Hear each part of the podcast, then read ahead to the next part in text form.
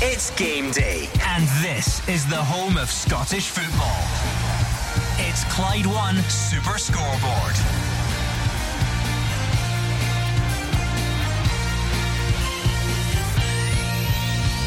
Good afternoon and welcome to Clyde One Super Scoreboard as we return to the comforts of domestic football after a bruising week for Scottish clubs in Europe. Celtic will be hoping to convert more chances than they did on Tuesday when Hibs come to the east end of Glasgow.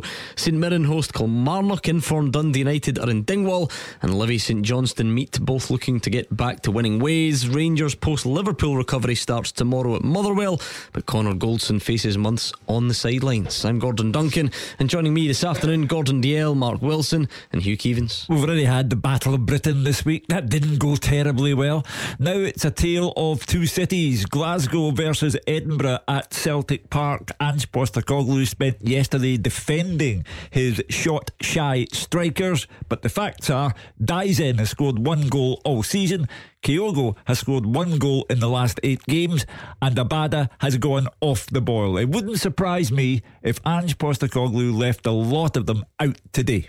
Mark Wilson, it's been quite the week, but lots of good football to look forward to today. Certainly, saw a bit reactions, I think, today, and the Celtic fans going along will certainly look for a, a, reaction after midweek's game, and then on to tomorrow. It'll be the same for the Rangers fans. But today, Gordon, Celtic v Hibs, another one that everyone looks at in the calendar and expects to be a cracker. St Mirren looking to leapfrog Hibs into third place if results go their way today, and Livingston a chance to go back into the top six. Looking forward to it. Looking forward to a nice weekend of football, Gordon. I think we'll get bags of goals. It's a good fixture list. Obviously, starts today. Everybody will have their eyes on what that Celtic team's going to be like plenty of changes maybe be forced. And then I look at the, the, the games down there St Mirren, Kilmarnock, Livingston, St Johnstone, and a massive one already. Ross County against a informed Dundee United. Yeah, what to look forward to this afternoon. We've got four big games in the Premiership. Two wait until tomorrow, of course. Motherwell Rangers and Aberdeen Hearts. Great fixtures in the Championship, League One, League Two, and beyond. So strap yourselves in. We are here from now right through until six o'clock. You can stay in touch all afternoon on Twitter at Clyde SSB, and I will give you the nod later on when it's time to have your say on the open line. Only one place to start, though. We're back to Celtic Park uh, after Champions League action. This time it's Premiership. Gabriel is alongside Fraser Wishart. Yeah, Celtic back in action today. And manager Ange Postecoglou has made five changes to his team from midweek. He's freshening it up as his teammates to go five points clear at the top of the table before a wounded Rangers play tomorrow. Things have slowed here recently. Just two wins in the last seven for the defending champions. Those two were in the league, and when you look at the table, it still has been an impressive start, winning eight of their league matches. There's some injury concerns long term, of course. Captain Callum McGregor, Jota, and Carl Starfelt are all still out. But the changes been made today are more uh, from a freshening up things point of view. The five players that come in are Ralston, Bernabei, Mooy, Forrest, and Giakoumakis. And the 11 is as follows Joe Hart in goal, a back four of Anthony Ralston, Cameron Carter Vickers, Jenz, and Alexandro Bernabei. Midfield three of Aaron Mooy, Matt O'Riley, and Reo Hatate means that Sead Haksabanovic moves back into the forward line alongside Yorgos Giakoumakis and James Forrest. The substitutes Siegrist, Taylor, Kyogo, Abada, McCarthy, Ideguchi, Abildgaard, Maeda, and Juranovic. And what about the visitors? Well, Hibernian are up in third place. They won four of their last five and were unlucky not to get at least a point on Tuesday night against Dundee United. The Lee Johnson era is beginning to gather pace, but this is certainly the toughest test of the season so far. He's made two changes from last time out. Lewis Stevenson comes in, making his 551st appearance. Harry McKirdy also comes into the side. It's his first start as a Hibs player. Their 11 is David Marshall in goal, a back four of Chris Cadden, Ryan Porteous, Paul Hanlon, and Lewis Stevenson. Midfield three of Nohan Kenneh, Joe Newell, and Josh Campbell, and front three of Martin Boyle, Mykola Kukharevych, and Harry McKirdy. Subs Schofield, Cabraja, McGuinness, Jair, Henderson, Mitchell, Youan, Fish, and Rocky. Now, speaking to stand in Celtic captain uh, Cameron Carter Vickers yesterday, Fraser, uh, and he admitted that Celtic haven't hit the heights in recent weeks, but he it's all part of the plan. You just think today, with a home game against decent opposition, it's the perfect game to, to get back on track and then hit top form again. Yeah, and there'll be a full house here uh, as, as well, Gabriel, who will come here and expect their team to take the game to Hibernian and their team to, to win. And it's been a long few days, I think, for, for Celtic supporters and Celtic people who work at the club and all the players as well because you know they're virtually out of Europe. It's a real blow. But when you play for the old firm, you play for Celtic, you can't feel sorry for yourself. They have to come back and win today and win with a wee bit of style. And Hugh giving us the stats about the goal scorers earlier and the forwards earlier, it just shows you the strength of the squad. Though they can leave all these players out. Jota's out. They've still got Abada, Maeda. They've got Kyogo on the bench, and they've still got quite a potent strike force. So there's no excuse today for Celtic. They have to come here, win, and win with a bit of style. Yeah, that's right, Gordon. A big day, a day, especially for the forwards coming in, Giakoumakis and Forrest well. You're looking at them. Can they hit the heights? Can they get back in the goals? Kick-off is about 50 minutes away. It's a bold team selection from Ange Postecoglou. The last time he made this many changes was against St Mirren in Paisley, and that didn't go very well. Um, but I can only repeat, Kyogo's not been scoring regularly at all. Daizen, one goal this season to his name. Abada a terrible sitter missed at uh, Perth last weekend and generally gone off the boil. Jota, unfortunately for Celtic, not fit to play. So it's a bold team selection, particularly up front with Forrest, Giakoumakis, and Haksabanovic. Certainly is interesting, especially that front line. I mean, Giakoumakis could argue for, for starting, of course, because he always seems to score. And Kyogo hasn't been himself recently. I think everybody would agree with that. Haksabanovic off the left, Forrest off the right. Well, I mean, Forrest's been there, done it. Um, so he, he, knows what's expected of, him. Uh, and at the back, Ralston coming in. Well, Ralston's never let his manager down, really. But Juranovic is such a big player. Um, it's a, an interesting team selection against a Hibs side, although they were beat midweek can cause problems. So it's going to be a test for that Celtic backline today again, but plenty going forward, no doubt about that. Yeah, certainly squad rotation um, with Postecoglou today. And uh, the benefit of that is he's got quality players. I look at that team, I still think there's bags of quality all the way through it. Uh, Bernabei, I keep saying, I think he's got to be a top player for Celtic. I really like him at left back. Good opportunity this afternoon to show the Celtic fans at Celtic Park what he's all about. Haksabanovic has got to play in his normal position. He likes playing out in that left hand side. He's played off the, the strikers the last few games, Gordon, so he's a quality. And delighted to see Forrest back. He brings so much mm. for it. You know, I know he's been out the picture, I know he's not first choice, but he brings bags of experience, will to win. And Giakoumakis up front put the ball in the right areas, he'll put the ball in the back of net. Still a strong team for me. Are you surprised there are so many changes, Fraser? Because no one, when people question it, I don't think anyone's saying the players that have come in aren't good players. It's just sometimes the sheer number, sometimes it's the size of the disruption. We only need to go back a couple of weeks, as Hugh says make changes, lose against St Mirren, and then nearly every Celtic fan on the Monday night phones in and says too many changes were made. But Ange Postecoglou clearly sticking to his guns. Look, I don't think there's anybody that has been left out that could argue with it. You know, I don't think Kyogo's been at his best. Maeda, you know, gives all that effort, but he's missed a, no, a whole lot of chances. Abada just seems to have gone off the boil a wee bit in the last few weeks as well. So, in terms of the strikers, I don't think any of them can really knock on Ange Postecoglou's door and, and, and, say I didn't deserve to, to be dropped. But one of the one of the things that Celtic have had qualifying automatically for the Champions League meant they didn't have to rotate their squad in the early part of the season. So week in week out, they pretty much played their strongest squad before the Champions League started. So that's meant that guys like Forrest and others have really been short on match practice and they're going to be needed. You know, there's going to be needed over over the course of this season. So for me, I think it's a good decision to, to give these lads a chance. They've been champing at the bit. It also gets them a bit more match practice as well, gets them a bit fitter for, for games that are coming up.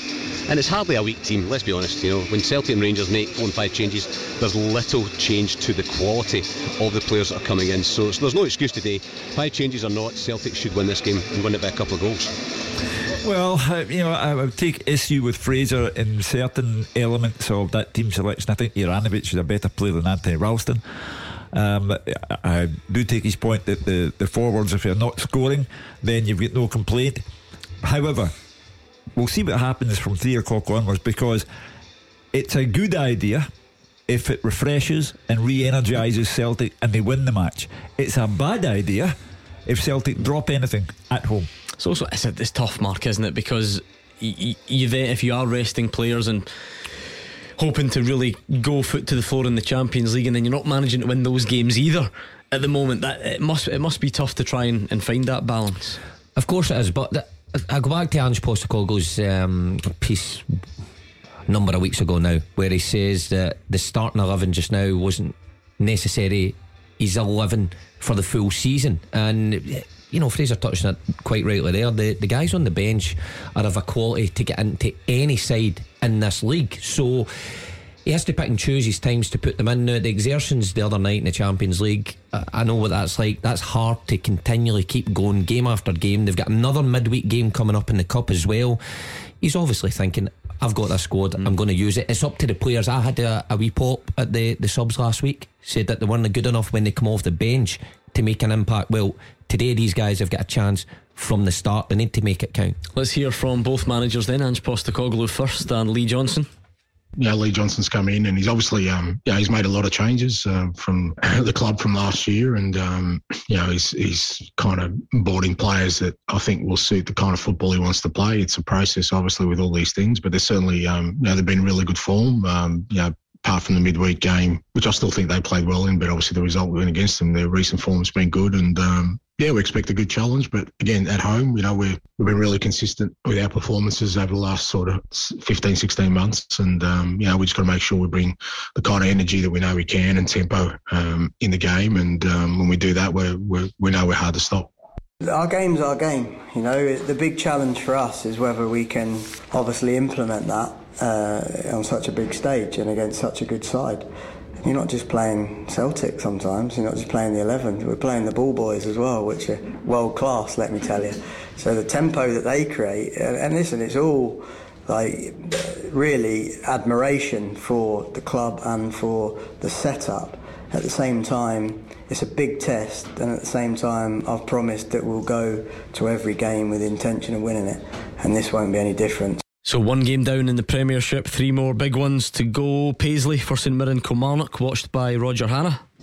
Yeah, just listening to the boys at Celtic Park there. And if Celtic do get a home win this afternoon, Gordon, a win here for St Mirren will take them back to third place in the Premiership tonight. And Stephen Robinson's side, you would fancy them because they've won five of their last six games here at the SMiSA Stadium. The last two meetings with Killie, both thrilling 3 3 draws at uh, Rugby Park in the league and the Scottish Cup. And Killie haven't won in Paisley for a couple of years, so everything points to a home. And a couple of changes for St Mirren this afternoon. Ryan Strain back after injury, Jonah Ayunga back after suspension, both missed that 4 0 defeat to Rangers at Ibrox last week. Alec Gogic and Alec Greive dropped to the bench. So, familiar looking St Mirren side. Trevor Carson and goals, a back three. Marcus Fraser, Declan Gallagher, and Charles Dunne. Across the middle, Ryan Strain, Keanu Baccus, Ethan Erhahon, Mark O'Hara, the skipper, and Scott Tanser. And up top, Jonah Ayunga and Curtis Main. On the bench are Minsky, Shaughnessy, Tait, Gogic, Flynn, Kiltie, Henderson, Greive, and Brophy. As for Kilmarnock, well, Derek McInnes' men could do with a result here. You see these midweek wins for Ross County and Dundee United has ensured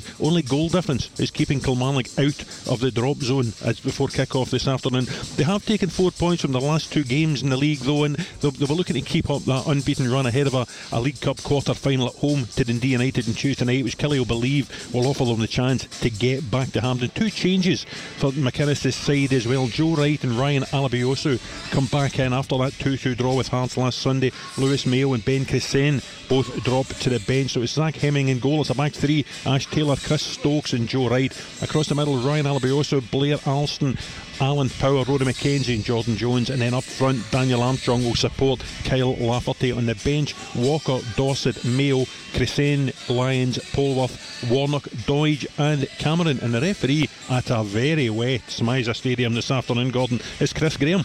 Not too far down the road in Paisley was Roger Hannah. Let's go along the M8 where the big question, I think, from the Tony Macaroni Arena, David Friel, is how are the new goalposts? Because this time last week there was a bent crossbar.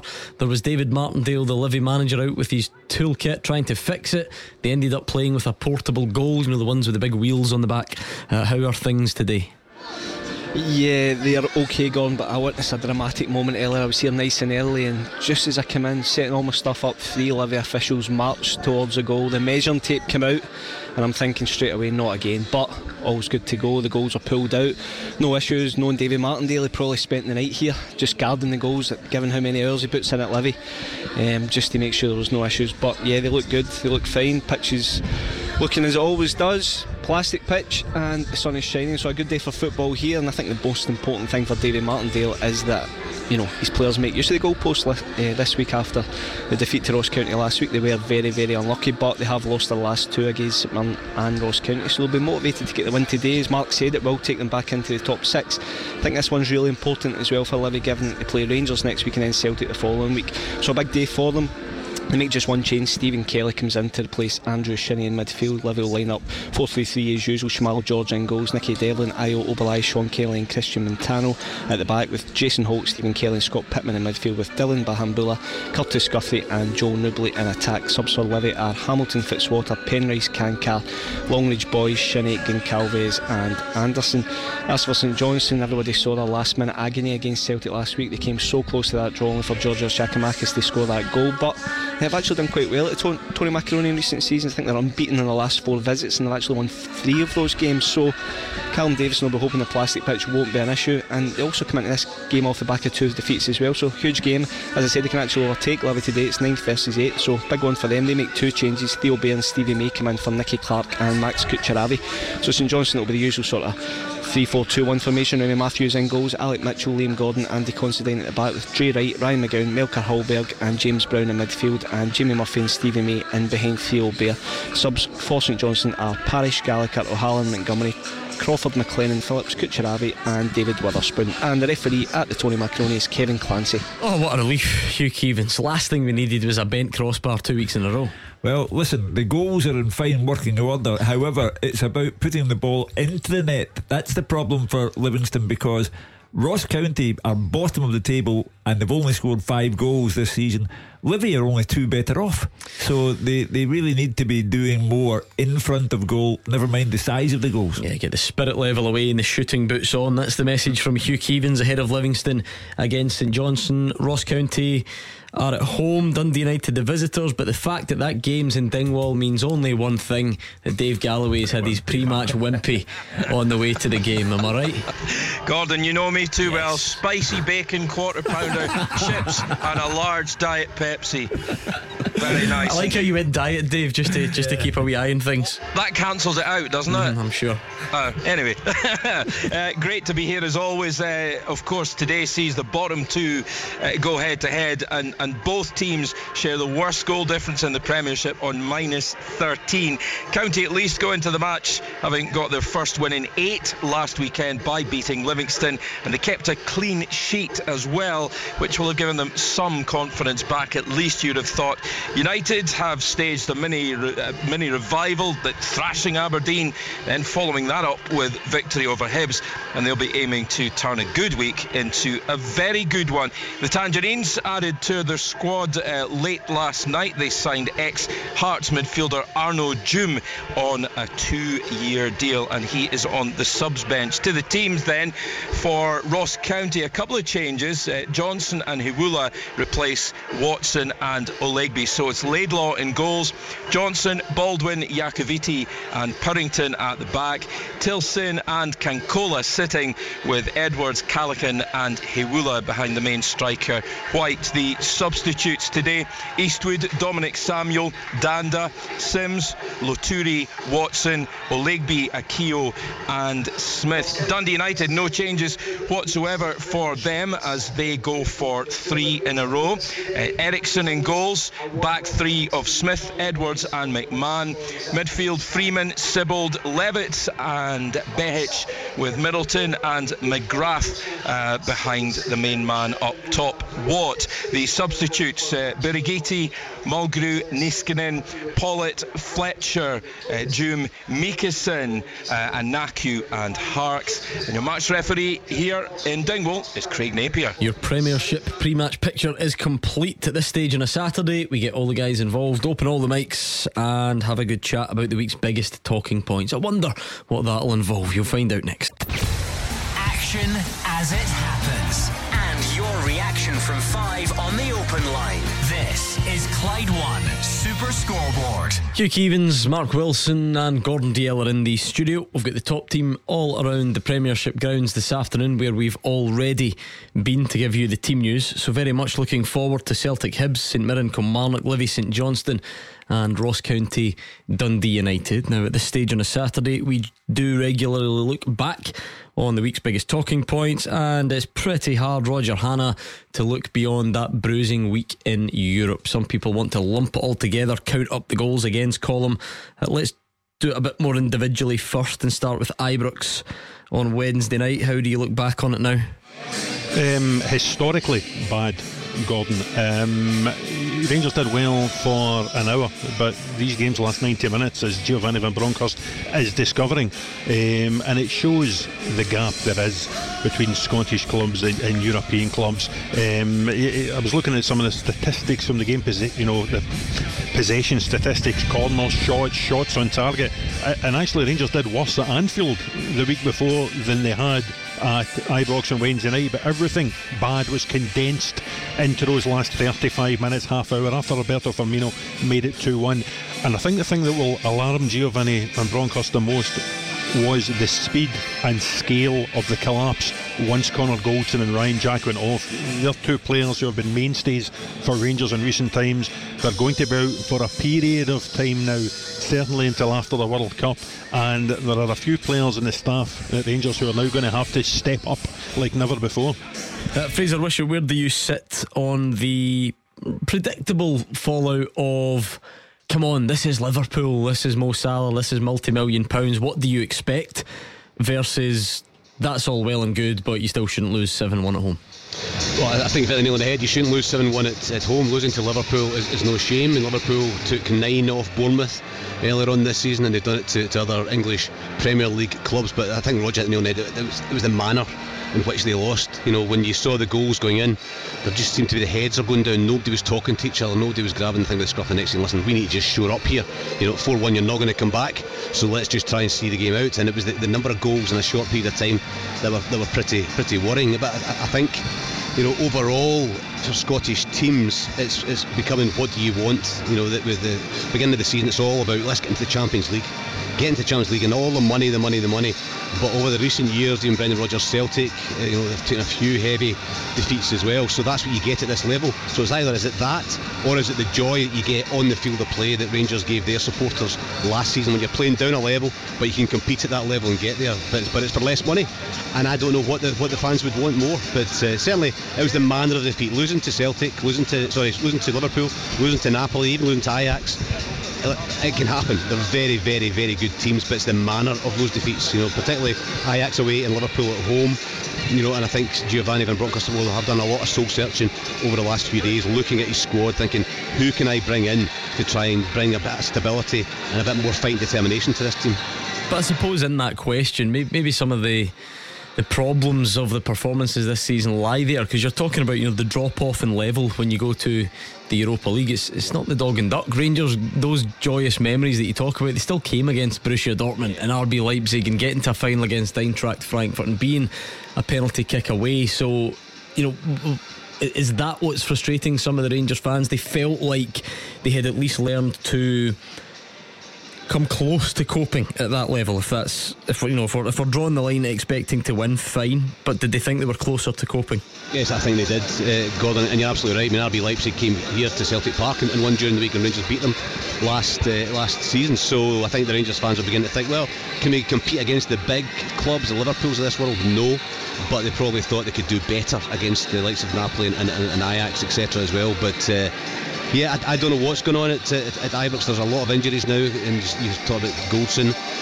Uh, being out, and that's a big one. And he seems to be the one that organises the team. He seems to be the one that's the voice uh, uh, in, in, the dressing room and uh, on, the, on the field of play. So somebody else is going to have to, to step in and, and, and, do that. But it's been a bruising experience. You know, to lose seven-one for any team is very, very difficult. When you're a Rangers team who are used to winning, winning in Europe last year, winning domestically, they're not used to losing. Never mind losing so heavily. It's going to be interesting to see how they react. You know, with that kind of you know, a number of key players out. How do they react tomorrow at, at Motherwell? But uh, I think after this is all over, to be out of Europe and all our clubs, I think will be out of Europe within the next week or two. And in November, it's going to be, I, think, a real sit down for all these clubs and have a look at how can they do better. How valid in your mind, Roger Hannah, is is the wider criticism that's coming at certain uh, departments of Ibrox. Let, us start with the manager, for instance, um, because people are talking about, you know, the other night, oh, you can't defend a set piece like that, or Allan McGregor's clearance, or whatever. But you know, the scattergun then comes out afterwards. How valid is criticism of Giovanni Van Bronckhorst overall? Well, there needs to be criticism because if people are content to take the praise that comes with reaching a European final in Seville, then you have to take the criticism that comes with a record equalling home defeat. Um, uh, this is happening quite a lot for Rangers. You know, they lose a goal and then suddenly another goal is lost quite quickly. It happened at Celtic Park on a couple of occasions, February and September. It happened after James Sands' red card at home to Napoli. Um, it happened in Ajax and it happened again on more than one occasion on Wednesday night. That is something that Rangers need to prevent from happening, and that is down to the manager and his staff on the training ground. Um, they're losing a big voice, a couple of big voices in Goldson and Jack. Fraser said, you know, didn't seem to be talking to each other at the end. Uh, that's something that needs to be addressed. You know, they, they, they might go to Motherwell tomorrow with Ben Davies and 18 year old Leon King at centre half. So they need to become talkers, they need to become communicators, they need to become leaders, if you like. People need to start putting their hand up and taking responsibility for what's going on there. And first in line for that has to be the manager. Uh, I guess it's just the nature of it, Hugh. You know, when there is a defeat so heavy, the talking points are not limited. Uh-huh. You know, we've had we've had all sorts. Even last night, recruitment's not good enough. Giovanni Van Bronckhorst isn't doing well enough. The players, the board, uh, I've heard it all. The medical team, I'm sure, are getting it at some point as well for, for the injuries. I'll go back to the very first game we played uh, in the group against Ajax. I think the the manager set a, a negative tone by saying, "Well, we can't." Really compete at this level. It's unrealistic to think we can. Then they take a passive attitude to the remainder of their games. They've lost 16 goals in the section so far. They continually make mistakes, do not learn from them, and make the same mistakes over again. Uh, I, I, go back to the manager having created that mindset. I think the players are quite happy to say, ah, well, you know, and James Tavernier joined in by saying getting into the Champions League's a bonus. Celtic have lost seven Champions League matches in a row at Celtic Park. Seven. But they keep coming back for more. Ange Postecoglou's philosophy is they'll come back, they'll try, and they'll play their own football. Now, some people might say that's the wrong attitude to take, and that he should learn to modify his game. However, at least give him credit mm. for having a go and being in the matches. Rangers are taking a passive attitude to their work and they're nowhere near the matches. Uh, I mean, David Friel, understand why people do it, and Fraser's given us the big, you know, the, the overall picture of our Scottish clubs that aren't good enough. Ange Postecoglou doesn't sound like he wants lumped in with all of that. You know, listening to him yesterday, he launched a fairly passionate defence of Celtic's sense of belonging at that level think it's probably fair enough if you look at the body of evidence of Celtic's four games. Gordon, you first out against Real Madrid, very competitive, missed chances. Shakhtar Donetsk away, should have won the game, missed chances again. Leipzig again for the first hour, missed chances, and then the other night, I think Leipzig over the two games were better than Celtic, but I think Celtic have been competitive, and I think if the strikers had been on it, they could have easily had be sitting on four or five points just now. And I think that's the tale. You know, I understand how it's all lumped in together. I think Rangers have other questions to ask in terms of other questions to answer. Sorry, in terms of mentality and, and how it's gone and how they've collapsed in certain games. I think for Celtic, the focus should be on the strikers because I just don't think they've delivered. You know, I like Kyogo, I like Jack- Giakoumakis, but at that level, with good chances, they just haven't delivered. And I think it's probably going to give Ange Postecoglou food for thought going forward. If Celtic do get back to the Champions League, do they need better in that number nine position? Yeah, I understand what everybody's saying. I think that. Um, if you look at the Champions League, and I think Hugh is, is spot on, I think if you're a Celtic fan, you're more happier with the performances and effort that Celtic are given in, in the case of chances in, in front.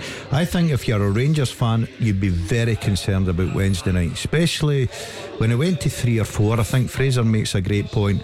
Mark's played the game, we've all played the game. As a, as a player, you know that game's away from you. The one thing you then look to go, don't get embarrassed batten down the hatches, try and make it as difficult as you can. Sit in, don't give them the collapse going. I've never seen a Rangers team give up like that in a long, long time. Um, and it was embarrassing for them. It really was. Look, Fraser's right. Liverpool have done that to teams like Bournemouth in the English Premier League. But when you come to Ibrox and you've been to Anfield 2 0, they come out of Anfield 2 0 And to me, they, they seemed quite pleased with that. Wednesday night, the minute it went three to four, you could see it happening. Even the manager took a back seat and sat uh, when the, the, the cameras went on him. He took a back seat and he sat if to say, I don't know what to do here because the players don't know what to do. That's alarming for me. I think if you look at their big players, the Ryan Kents of this world, I look at Kamara. I look at Morelos taking his, his contract away. He's not contributing a lot to it. I know that Colak's been in good form. I look at certain players that have offered nothing. I look at the goals they gave away. Now, when you're playing Liverpool, who are under a little bit of pressure, Klopp's come in for a bit of pressure, you go one up. What a great start. You don't let them back into the game with, and I'll say it again, an amateur giving away uh, corner kick. And Firmino stands there and just heads the ball in the back of net. Too easy. I thought Rangers collapsed, and it's alarming I, for me. I think there's a mentality issue at Rangers at the minute, and it could stretch back all the way to that game at Celtic Park. When something doesn't go their way in the big games against top opposition, they sink very, very quickly. Now, the argument again is the Europa League. If we're taking that aside, the Celtic games, the Champions League, things don't go their way there seems to be nobody that steps up and galvanises a team and pulls them together to get them through. I agree with Daz a bit when the cameras went on Van Bronckhorst. Yeah, he, he looked shell shocked. But the players on the pitch seemed to believe what their manager had said in match day one that they couldn't compete. Now that's that's a, a huge problem. If you're in this competition, you've got to find a way of competing. Now if that's if that's getting closer together and saying we'll take a 3 1 defeat here at home, so be it. But I mean, they were lost. Ange Postecoglou's taken off with people who criticise Celtic's performances because, as you said, Gordon, it doesn't want lumped in with everyone else because he is playing his football and they are competitive in the matches. And to be fair, it isn't leading to a much different outcome because no. you know, they're both bottom of the yeah, respective yeah, yeah. tables. But but I do think that people come along, the fans of Celtic and Rangers expect one basic thing. They expect effort, no matter who they're hmm. playing. And I think the manager, Giovanni Van Bronckhorst, set a negative tone in Amsterdam. And Gordon, as a former manager, Mark, as a former manager, will say if you give players an out, we'll take it. The thing I always wonder about on this show, Roger, is it's quite easy to fall into the trap of trying to put Europe just in its own box and saying, oh, well, do you know what? The league's the priority anyway, and we don't belong at this level. All these things that, that you usually hear, but it is not possible to leave them separate. And I know I'm being very literal here, but Connor Goldson can't play in the Premiership against Motherwell tomorrow because he got injured in the Champions League. The Champions League defeat to Liverpool puts more pressure on Rangers to go and do something at Motherwell tomorrow. The Champions League shyness in front of goal puts more pressure on the Celtic strikers to do that right against Hibs today. So this notion that it can just live on its own, I don't really see how that works. 100% correct, and you can see it in all the performances. You can include the Hearts in this as well. Hearts ran away as the third best team in the country last season when they weren't burdened with the fixture schedule, the type of fixture schedule they're burdened with at the minute, Gordon. And they're struggling. They've got injuries. They've hardly got a fit centre half because of the pressure that the fixture list is putting on them. Ange Postecoglou mentioned it last weekend when he was talking about the, the muscle fatigue that is keeping Jota out of the Celtic team. He was bemoaning the fixture schedule, schedule of, you know, a game every weekend, a game midweek, no time to rest and recover from that because of the congested fixtures that, that come because there's a World Cup that's going to stop domestic football for five weeks. And Rangers are suffering now as well. You can add Goldson and Jack to, to an injury list that already included the likes of Tom Lawrence and Roofe and Helander and Hagi. Um, it's difficult to remember a time when so many clubs were suffering so many injuries, and, and the ones who have been hit worst are the ones who are playing in Europe, the big three. Uh, and that's the thing about that, though, Hugh. You add that the psychological impact to it. You know, you, you don't get to just forget about Liverpool or forget about RB Leipzig. Like we said tomorrow, Rangers fans are going there really expecting not only probably a result but a, a, good performance as well to try and, and show that it's just about being out their depth at that level. It's, it's not having knock on effects and they can carry on and, and progress yeah. domestically. For some people who support Celtic and Rangers, Europe doesn't matter. Uh, the the only thing in their world in their narrow world is that Celtic are better than Rangers or Rangers are better than Celtic. So people will go tomorrow to Motherwell as 60,000 will go to Celtic Park today and they will say, we'll throw a veil over Europe. Celtic have to make sure that they win mm. today and go five points see, clear. See, that's that's the bit I'm disagreeing with. I don't think they do because the, otherwise, do. Well, well, why why is everyone putting such an emphasis on the Rangers' response tomorrow if it's just a completely separate thing? Because people will react in that manner on the, on Thursday. So you don't think Rangers fans? Are, you think there's a large percentage of Rangers fans that aren't going to Fir Park tomorrow with Liverpool on their mind? I feel like they all will be. Every single one of them. Well, they're, they're, when the doors opened at 4 1 and the fans left the stadium, you could see the depth of disappointment. That's my point. They're not going, but, oh, well, at least Fir Park will be good at the weekend. And, and they are embarrassed by what happened to Rangers because Rangers should never be losing 7 1 at home, six goals in the second half. However, the league will still be the priority. Yeah, but that's the, way it I'm matters. Not, I'm not doubting that. Not once would I mm. doubt that. You, Rangers go 1 0 down at Fir Park tomorrow. Europe will be getting remembered. That's, that's the point. That's what I was going to say. If Rangers leave uh, Motherwell tomorrow with no points, let me People tell will you, be mentioning Europe. that Wednesday will come into play. Hundred percent. Anyway, let's go back around the grounds next. We've got big three o'clock games not far away. The team with the biggest support in Glasgow and the West. This is Clyde One Super Scoreboard.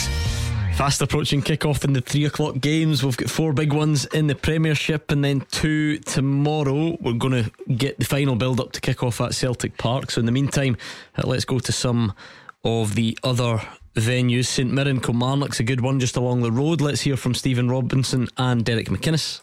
I think they've been unfortunate at times. Um, the league table again as it was last season when I came back up the road. Very, very tight. You know, you're, you're two wins from being a top six side and two two losses from being a bottom six side. So, again, it's still very early on in the season. I think Derek's put a decent squad together. I've you know, a lot of respect for Derek and, and Tony.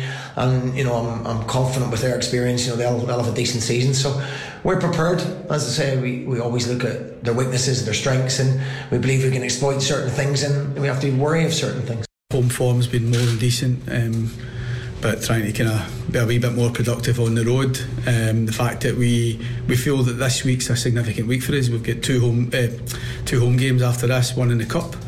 Uh, and then Ross County here next Saturday. Um, so we're hoping that we can be, if we can get two league wins and a, and a semi-final place booked in the, in the cup, we feel this is a, a really significant week for us. Um, in terms of the, the first round of games, um, you know, I think it's too early to judge or make too many kind of harsh uh, calls on anybody at the minute. But for ourselves, we feel as though um, we are improving as we go, but there's still loads of improvement in us. Yeah, their way form or lack of for Kilmarnock Roger is striking, isn't it? It's played five, lost five, scored one, and conceded nine. So the bar's been set pretty low. Can Derek McInnes look for that improvement on the road? Uh, well, we need to look for the improvement in the road, otherwise it's going to be a very long season for them, Gordon. It looks a quite attacking side today, you know. About, they hear good things about Ryan Alebiosu on loan from Arsenal up the right hand side.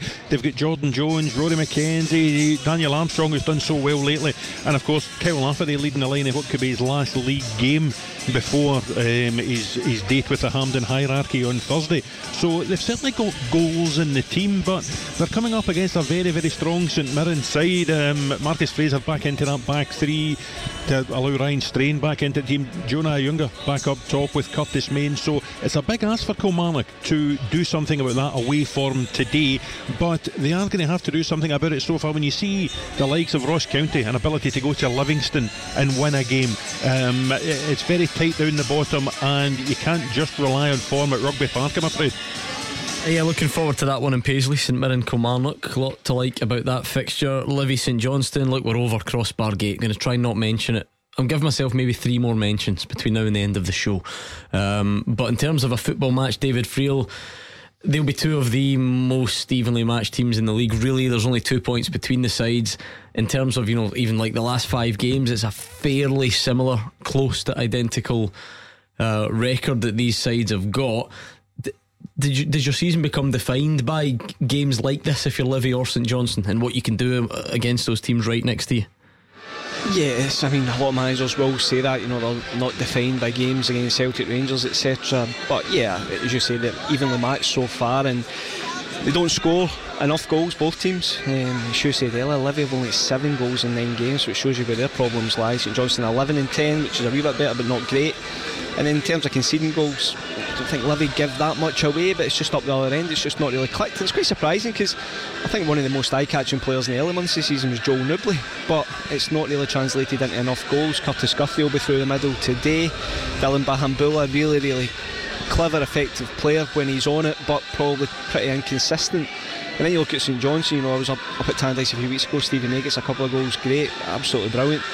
And you just wonder if Theo Bair, he scored against Killie, can he go and provide the goals? So yeah, definitely evenly matched teams, and I think both teams are looking for someone that can maybe just get that 10 to 15 goals scored and what a difference that would make at the end of the season. But you know they're not too far adrift as you say. Livy could go into the top six. St. Johnstone could overtake Livy today. So let's just hope given we've spoken about how, how little goals are scored we get a goal fest today. Yeah let's hear from Davie Martindale he's had more um, a more normal build up to this week's game than last week a really difficult game. I think Callum's he's turned them around. Um, I think that's him out out of that wee bit of negativity that he seemed to go through. And fair play to Callum he's had a massive squad overhaul and I think they've now got their identity back.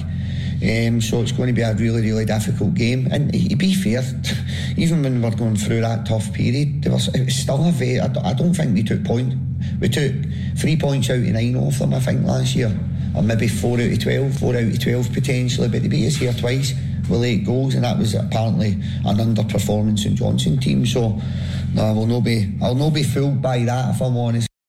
Uh, and Dave Galloway in the Highlands, you're watching a Dundee United side. Only Celtic, Rangers, and Dundee United have consecutive league wins going into this weekend's matches. So all of a sudden, they've gone from misery to being one of the informed teams in the league.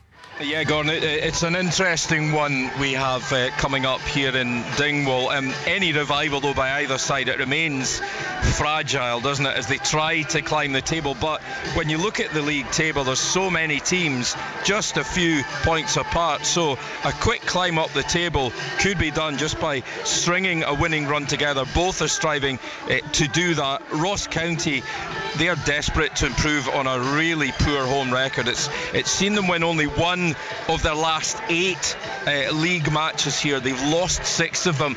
They must do much, much better than that if they've got any hope of getting away from the basement of the Premiership.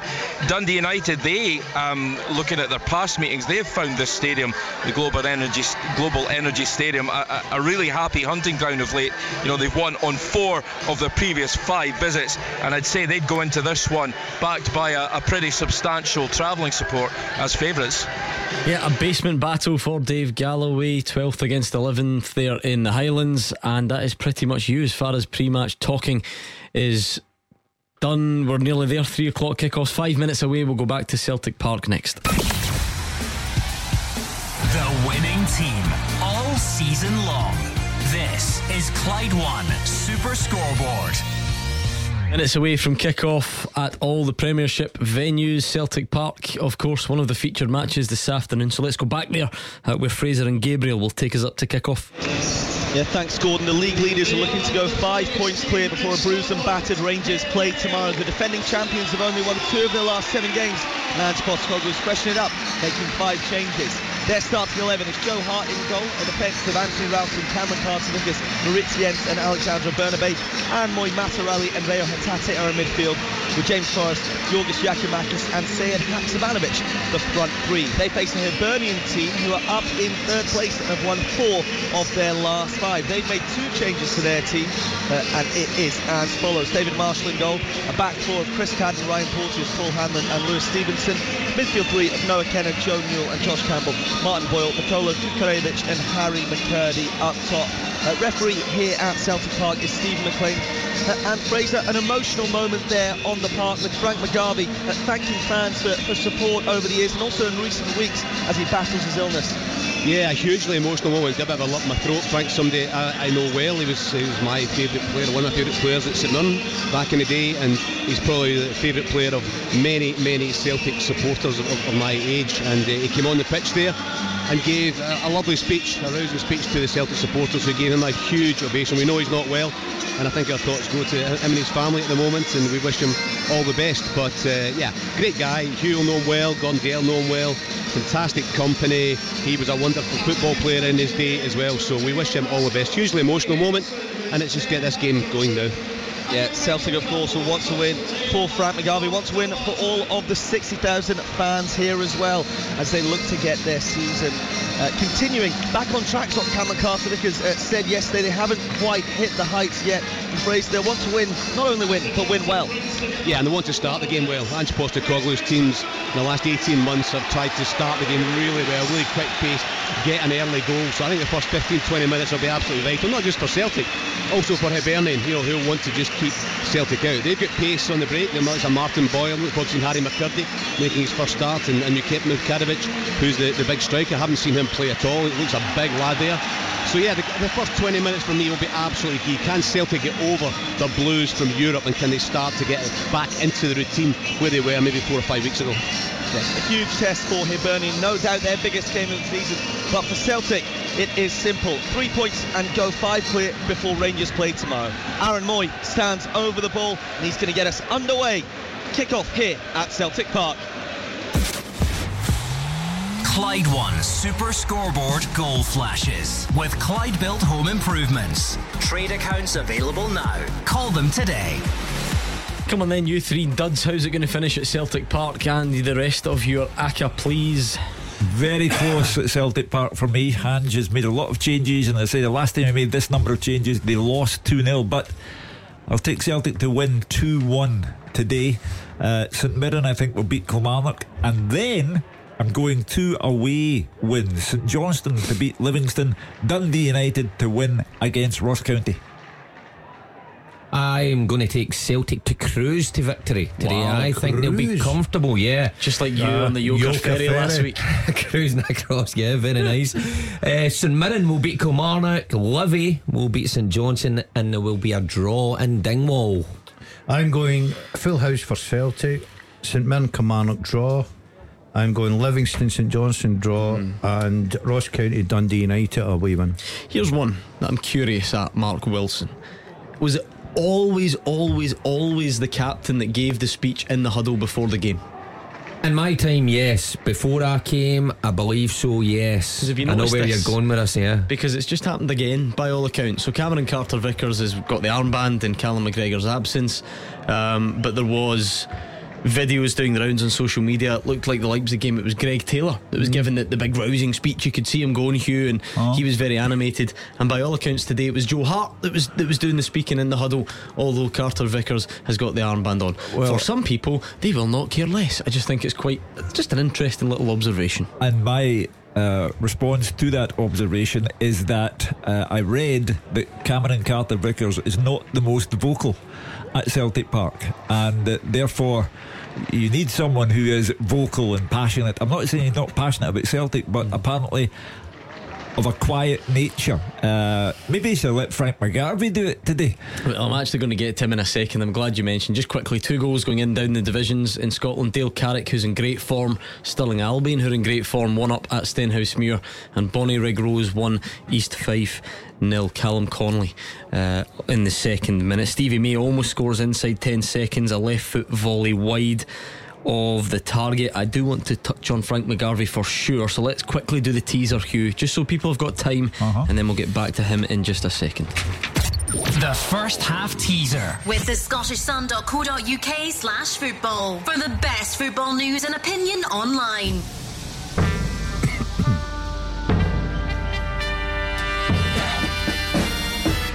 Listen carefully, that's my advice to you with this one. Since 1990, five players have scored in back to back Scottish Cup or Scottish League Cup finals, which their team went on to win.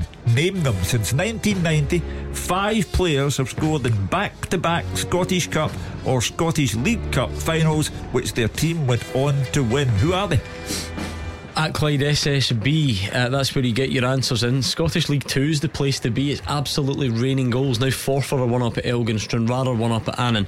Uh, but on Hugh's teaser, if you can take down all that information, then good on you. You're better than me. If you need to read it again, go to at Clyde SSB on Twitter, and that's where you submit your answers. You're looking to do it quicker than everyone else, so get thinking and send your answers over at Clyde SSB. If you two are going to whisper about it like little schoolboys, just tell me, and I'll put your mic off so you don't give any of the answers. Did you hear away. that? I heard it. Was it an answer? Did you hear that? Mm-hmm. It's you, you That know what? I've, I've Tony- discovered what he can't do. He can't. I, I wasn't a you know, say something That was quietly or mime it. The words, the sound comes out, and I don't think he realises. No, I didn't. Gordon, you're trying to tell me that after all this time, Gordon Dalziel in being a loudmouth shocker. That's Yeah. your big revelation for us, right? Okay. Well known. Uh, Hugh was a nice moment before kick-off Yeah. at Celtic Park. Frank McGarvey on the pitch, as Fraser says, you know, highly thought of amongst the Celtic fans and other fans of Scottish uh, football, of course. But um, good to see him out there. I love Frank, uh, great guy. Uh, he gave me my first ever scoop on the Super Scoreboard. He played in the cup final for Celtic on the Saturday. He scored the winning goal in the cup final. Celtic came from one down to win 2 1. Frank, a header, won the cup. And I was sitting at the news desk on the Monday afternoon, going to do lunchtime sports desk. And Frank phoned and said, You'll never guess what's happened. And I said, What, what happened, Frank? He said, I'm up for sale. So he scored the, he scored the goal that won the cup on the Saturday, and Celtic put him up for sale on the Monday. But he never lost his love for the club. Tremendous uh, Celtic supporter. We know what Frank is going through at the moment. I can only say, Frank, I wish you every success. I love that story, and just from a journalistic perspective, how things have changed. Yeah. The notion that Jota phones up this office on Monday and says, "By the way, I'm out for six months. If you Yeah. want to just mention times. it." Um, Fraser Fraser left me out here, known Frank, but I, and I, I noticed that he said Hugh knows him and Yeah, Gordon knows him. But I, I know Frank briefly, and I was involved in some charity matches, Celtic Select against a Rangers Select, and we had a host of these matches. And Frank was the manager, so I was one of the ex Celtic players to go along. There was So it's only not bit- all. No. So like the team is a mixture of ex pros and, and guys that have and paid guys that want to play. So there's only about maybe Did you pay? four or five years in you? each side. And I turn up, and Frank's the manager, and he made me a sub. I. At the start of the game, I was a sub. I can totally understand that. And, and the reason I can understand it is So like some guy that stacks shelves for a living played in your was place, playing right back, and you and were I getting was- paid to be there. Gordon, Gordon, Frank McGarvey played with Danny McGrain, guys like Alan Sneddon. He wouldn't even know this guy. Funny you should say that. I sent Frank a, a nice message this morning to enjoy his afternoon at Celtic Park. Terrific player. I played against him a right few times. And also terrific for St Mirren as well, Hugh. Oh, yeah. Um, brilliant player and great lad. Yeah, absolutely. Good to see him out there at Celtic Park. The game started brightly. I mean, in the, the way you would expect Celtic attacking. Um, O'Riley's again in that sitting midfield role, by the way. Mooy to his right, Hatate to his left. So that's the way that midfield is, uh, is lined up today. Livy do have the ball in the net um, through Guthrie, but the offside flag goes up. Of course. This time next week, the offside flag might not go up, and you might just need to wait and get the old VAR call. This will be the last match day. I don't know if I'm allowed to say this out loud, right? Because I know there's all this concern about bringing it in mid-season and so on, and uh, certain anomalies. But Oh. do you think we can go out with a bang this week? Think we can get some outrageous decisions this week just before we bring bring VAR in? Is that wrong of me so. to We suggest such terrible. mischief? This country is the home of the outrageous. Whether it's the crossbar having a bend in it, Hearts showers not working, uh, you know, this is the home of the outrageous. Somewhere today there will be something.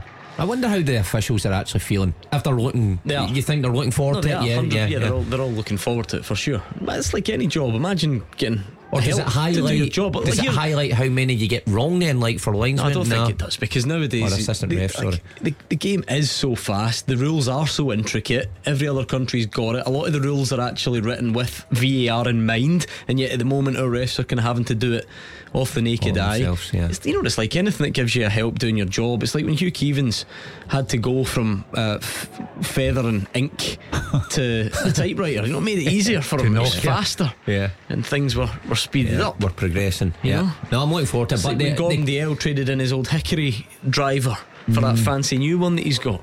You done with that yet?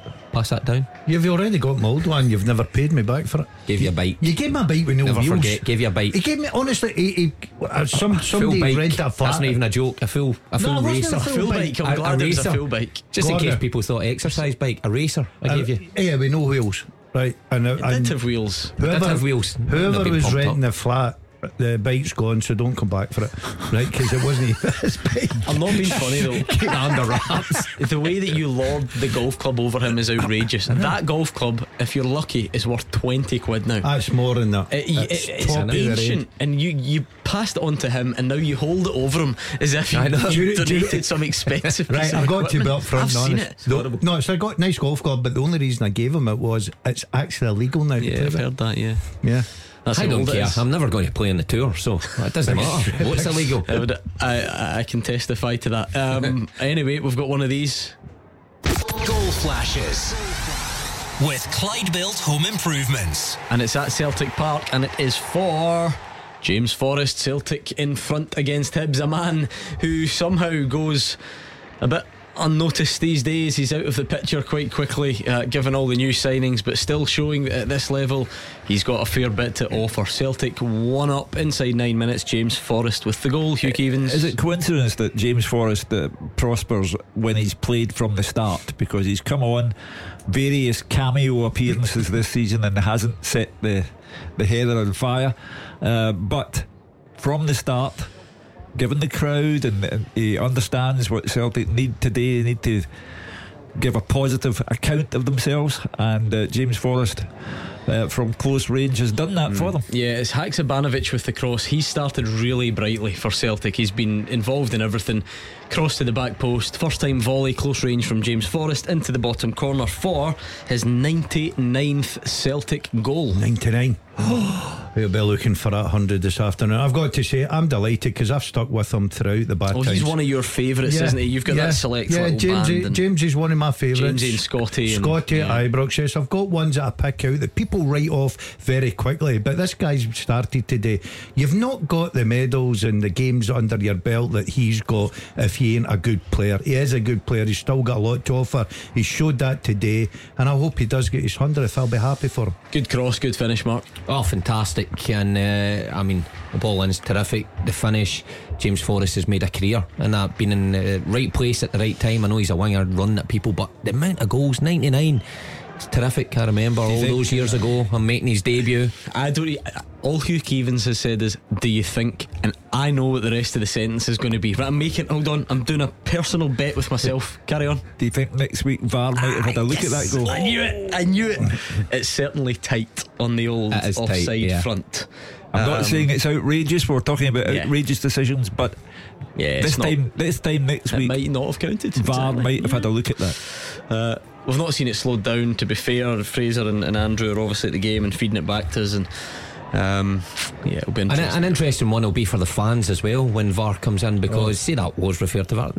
Everybody be sitting on the ground going, What's going on? no, no, Uh, because the big screen at Celtic Park will tell you. But does it? sh- That doesn't show you the. No, you know, it show you the takes a, incident.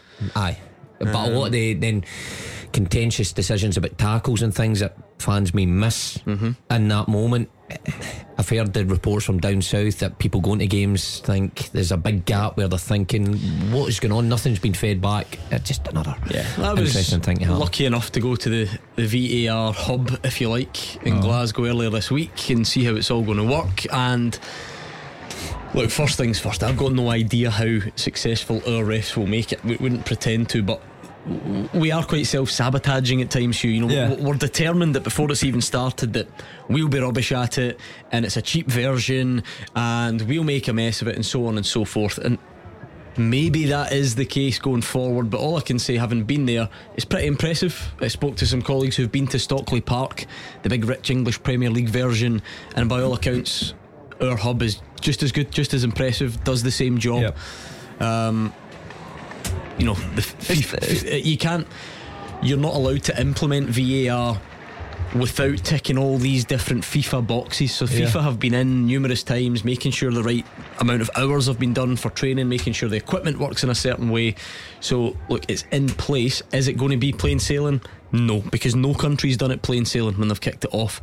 But let's try our best to give it a bit of a chance. Well, you need to speak to the SFA's chief executive, Yeah, I don't think Ian that was Maxwell, particularly who, helpful. Who, who said it would be horrendous Yeah, not for three months. Uh, so you know, but the slogan is minimum interference, maximum benefit. Uh, so we shall see if we can deliver on both those fronts. Yeah, well, we'll, pro- we'll delve into this a bit deeper during the week as we build up to next Friday, which will be the first game. But you know, Mark, for instance, at Celtic Park. So what would have happened there is on the on the big board, and it's the same sort of logo that every team with a screen will use. It will come up on the board, VAR check in progress, possible offside or whatever, and uh, that's the way it will be. I think for some of the grounds. Unfortunately, it's just going to need to be the stadium announcer that tells you that. Ah, see if he's got a sense of humour, it's got to yeah, be great. that's not going to be ideal. because look, look not every ground has a big stand, a big screen. That's just the way it works. no. here. Yeah. I think there are some grounds that are going to look to use, you know, the sort of v, um, LED advertising boards that run Yeah, around, like uh, the yeah, one you that's had a good idea. that time. oh yeah. Um, yeah. Make sure there's no rat and running along it. some some will be. Will you know what? It does make the it a good point. Stadium announcer. The stadium announcer, uh, great, he- wouldn't it? obviously, he's You got can a just- vested interest in the game. If his Can't believe I'm having to say this, but there's a penalty brilliant. check underway. this, is, will be great. It's a goal. Oh, sorry, only kidding. Riling up the away fans. How do you like the onions? I mean, David, David Friel, David Friel makes a very good point, right? Livingston will be using the tannoy. Who do you think will be in charge? Oh, Davey. David Martindale. Just He'll leave have the a mic with him. in the dugout. That'd Um, be great. So That's yeah, the right we- thing. I mean, we're we moving have on. all that to, to look to catch up. forward to. Um, and yeah, that's that's the way it will be. So it's all in place, so to speak, and we'll we'll we'll find out. We'll find out next week how it goes. Hugh Keevins. Well, you know, by nature, we are an argumentative country. No. When it comes to No, we're not. football, yes, we are. So it will be argument upon argument upon argument. And never Hmm. mind for three months. It will be horrendous from now until the end of time. but just kind of like what we do already. Yeah. Anyway, I mean, we argue the, the, the one thing would be Gordon. It should stop any feeling, you know, of proper injustice if you're talking about offsides, so-called factual decisions. So automatically that sort of stuff sort of cleared up. It should definitely help with red card decisions, penalties. And I actually think it's a good thing that there's still going to be arguments because I thought that's what everyone said. You know, when this was a, just a concept, everyone said that debates and a feeling of injustice was part of the fabric of football. So, for me, just a personal thing, it's it's good that it'll still get things wrong if that if that makes any sense. I agree with you. I think that uh, if it was just plain black and white, Gordon, I think we'd- football can never do that. Yeah, anyway. Exactly, exactly. So we'll all have our opinions, we'll all have our arguments over it, but the majority of time, and I think the most important thing, it will certainly help the referees who are crying out for it. The Rangers play Celtic before the World Cup starts. No, Oh, just as well then. uh, they do not. The I can't wait for that match. look, I don't. There'll be absolutely no sympathy to our officials because there never has been, and there never will be. But, but just having been there, you know, we talk about look, it's a difficult job on the pitch if offsides and it's so quick and if bodies are in the way and, and it's a hard job and these guys only get a split second. The VAR's a hard job, by the way. Oh, you get the four screens. You've got you know you get the game in real time. There's another screen below it which is like a couple of seconds behind, so that once you see something that you think catches your fancy in the main screen, you then need to look um, at, at the one that's behind. There's a you know there's a, a VAR. He's got an assistant to his left, his right. There's the, the guy from Hawkeye who's pressing all the buttons and getting all the replays. It's, and it's then they have pressure. to communicate it to the ref and then decide, as we've seen watching many games, does he want to come across to the monitor? That sounds hard enough. But what if, and there has been examples of this, what if Hibs are on the attack, Hugh? There's a foul in the box. They're checking that to see if Hibs deserve a penalty, but whilst they're checking it, Celtic got the other end and score. And then Yeah. you need to check the Hibs one first to see if the Celtic goal would stand. Gordon, that- that's funny you should mention. And then you need to take So- into account what, what's the what they call the attacking phase of play. I- That's where you draw the line back to. So it, it's really tough. I Will had a goal. get sympathy? Not a chance. I had a goal when I went along to Orium. Now I was pitched into the lecture theatre with all the top referees sitting round me, and I'm sitting at the back, and they put on a German game. It was, and something very similar to that happened, and they and they allowed me to say what I thought. Now I thought I'd spotted a foul and uh, the, this, that, and the next thing. Totally wrong. When they broke it all down, and then I, I, I sat back and went, "Oh, I've just oh, a I've fool of missed- myself." Aye, in front of all these guys, but uh, I was so contentious and difficult. There'll be loads of talking points about it to come. Bring it on. Goal flashes with Clyde Built Home Improvements.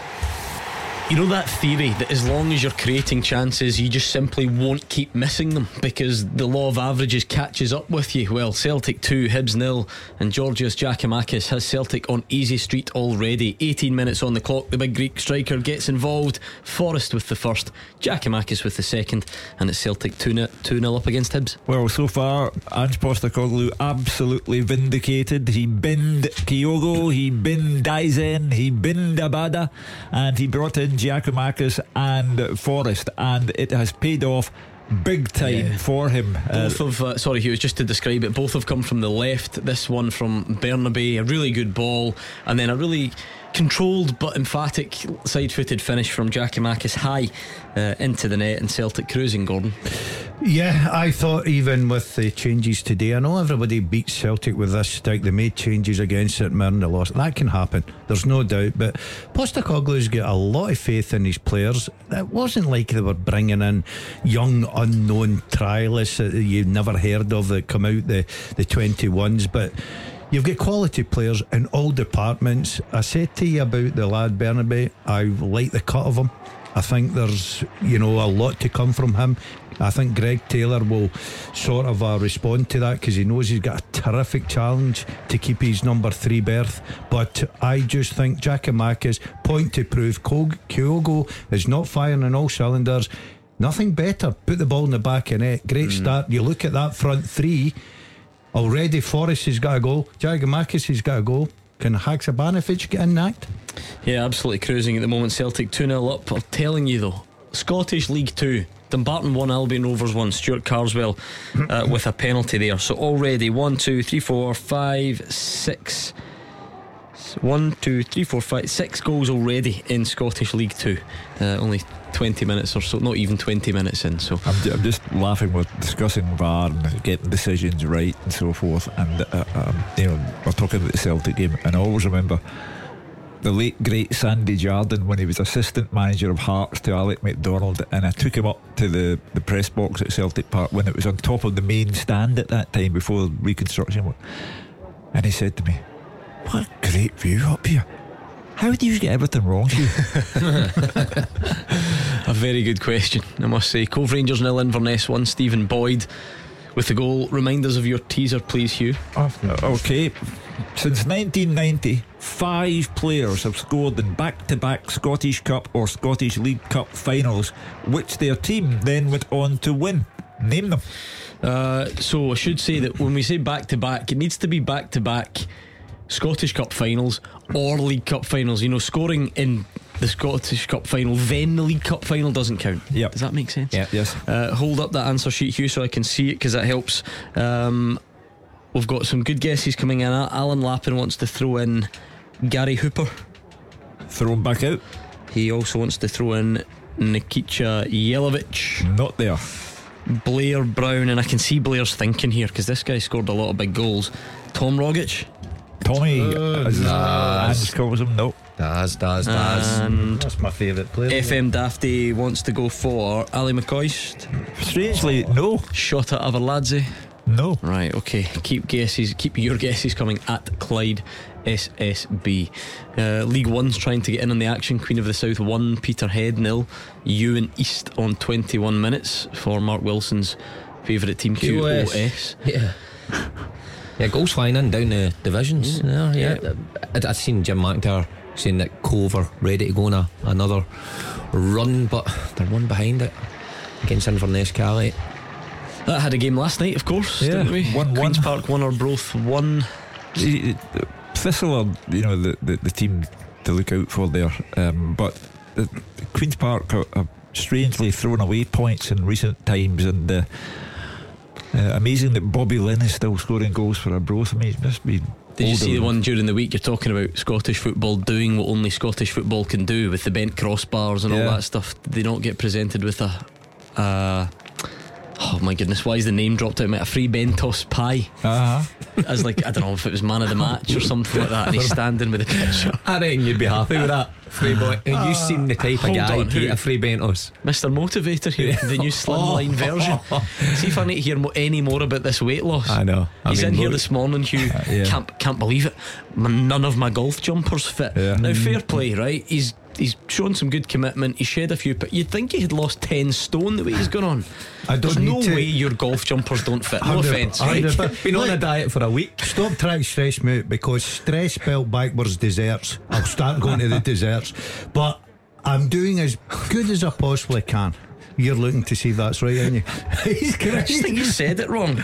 Stress. Stressed. He means stressed. Spells That's what I said. stressed. Stressed. Is what? All right. Dessert. Desserts. so so I is it can't really? get stressed. I'm, I'm going right Are that you down. going anyway? I'll get back to you. I hope it is. Somebody said that on television this week. You've copped it I off swear it. television. I don't watch telly. Uh, hold on. Are we. That's right enough. ah, You like that one? are one? you after desserts, are you? Yep. Yeah, okay. Oh, wow. But uh, uh, the reason being, I thank you, boys. You're a fat shame. Hey, hold on, hold here. on. Have we got a breakdown in communication here? I think there might be another one of these. Yes, indeed, I think there is. Goal flashes with Clyde Built Home Improvements. My apologies, a delay on our end, and it is three for Celtic, and it's 100 for James Forrest. Recalled to the starting 11. It's only taken 23 minutes today. He's got two, Celtic have got three, and it's a bit of a howler uh, from David Marshall. You don't see that too often, but well done to James Forrest, and Celtic are cruising. First time David Marshall's been back at Celtic Park since he left the club uh, and then had a, a good career down south. But James Forrest has won everything with Celtic and has been an outstanding player in the club's history. Uh, sometimes, remarkably, inexplicably, made a whipping boy on here. When it, if anything goes wrong with Celtic, James Forrest is normally among those who get criticised first of all. So, congratulations to him on his 100th goal for Celtic and Ange Postecoglou. 25 minutes in, three goals up. Are you sticking with that tight prediction you come out with? Well, you see, I got it. I got it Sandy right. was right, I got you- it right last week. Two one for Celtic, and I knew I, I would be Couldn't stuck. last. In, I'd be stuck in one in a row. goals, goals five and six against Hibs uh, over his, his Celtic But career you for just James Forrest, 20 and 30. 30. He must be in his 34. 30s, yeah. 34, Well, I and think. James. Forrest? No, he's No, two he's years younger not. than me. He's What about, age are he's, you? about, he's about 30. How was it your birthday? Oh, he's older than thirty. No, he's, he's, He's two 31, years- well, if he- 31, I think. Yeah, 31. 31. So you 32 or 33 and I'll work out for you. well, it does depend what time of the year we're in. Right, of but you course. just said two years. So it's not exactly two years to the day. He's 31. Right, well, I'll tell you, I am delighted for the boy because I think he's got so much to offer. He's went right down the pecking order. A lot of doubters out there. That's terrific for him, and well done. Congratulations. It's a hundred goals. It takes some player to score If that. you're Haksabanovic, would you feel under pressure to score a goal since Giakoumakis has got one, Forrest has got two? Haksabanovic has arguably been the main man in all Yeah, of I think he's enjoying his afternoon without the goal player. so far. He's a Um, good he's player. terrific. But for James Forrest, I mean, it- you're invariably going to become the whipping boy at some stage when you're at a club for so long, unless you're Henrik Larsson, of course, or somebody like that. But it's the numbers. We always chat about numbers and wingers, and he is the benchmark for somebody that's been at a club Just- so long. so we are painting the picture more accurate, accurately. When I said a bit of a howler from David Marshall, I meant a, massive, major massive howler. by David Marshall. Just so you've got the right idea, it's a shot straight at him, and he gets both. You sort of head height, if you like. He gets both gloves behind it, um, but somehow squirms its way over the line. Not a classic for him. Not a classic for Andy associated with Hibs. They, they've um, had their defeat in midweek. Uh, they weren't expecting that, and now Celtic are ripping them apart. This is why I love Twitter. The best part of a Saturday afternoon for me, I love hearing the goals going in. The company's all right, but I love how the listeners are just always involved. I like to make it feel like you can get involved in it all. And if there's ever a moment of doubt, they're straight in. Gary Cook and Uh, who else sent Stuart Miller sent me the, a picture of Bobby Linn with said Fray Bentos Ah. by Steak and Kidney, by the way, for anyone Mm, who's who's interested. Um, Stephen Duff is on with you know that smug thing people do. He says, "Afternoon, lads, listening uh, from the poolside in Puerto Rico, Gran Canaria, 27 degrees." That's enough of you, Stephen. See, it didn't seem that long ago that that was me listening to, to you guys by the pool. It's a, Where were a you great way to again? listen. I was in Tenerife listening Oh, to you. I'll tell you what, I should, we should never doubt this, but we've got a good argument going here. And this is the point where I, I just remove myself from any responsibility. A history of Scottish football in 100 objects says that that's James Forrest up to 99 um, for Celtic. um, uh, the man who told me, here he goes, here's that bus coming, was David Friel. And he's now backtracking Oh, there. the postie hasn't The been delivered on the The post is on strike today, I think that sounds But, no, but here's the thing. Here's the thing, right? Celtic seem to be saying 99. Oh, but, David. But, but No. th- there are, depending where you look, it does say that's 100. So we need to figure out which of his goals is dubious. You've got to find out is Friel now totally backtracking. No, no, he's not. He's he's actually doubling down, if anything. Don't back down, double down, as the saying goes. Oh, Yeah, so he's sticking with it. The big postie. I hope. David knows his stuff. I'm going to stick with David. Are you? I'm, going to stick with the postie. Mm-hmm. I'm going against him. I think sometimes you just open your mouth and let your belly rumble, and it comes I mean, back to tra- haunt you. Transfermarkt said 98 before today, so up to 100. What's soccer base saying? He's a, let's work our way around the websites. Uh, Giakoumakis, incidentally, it could have been four.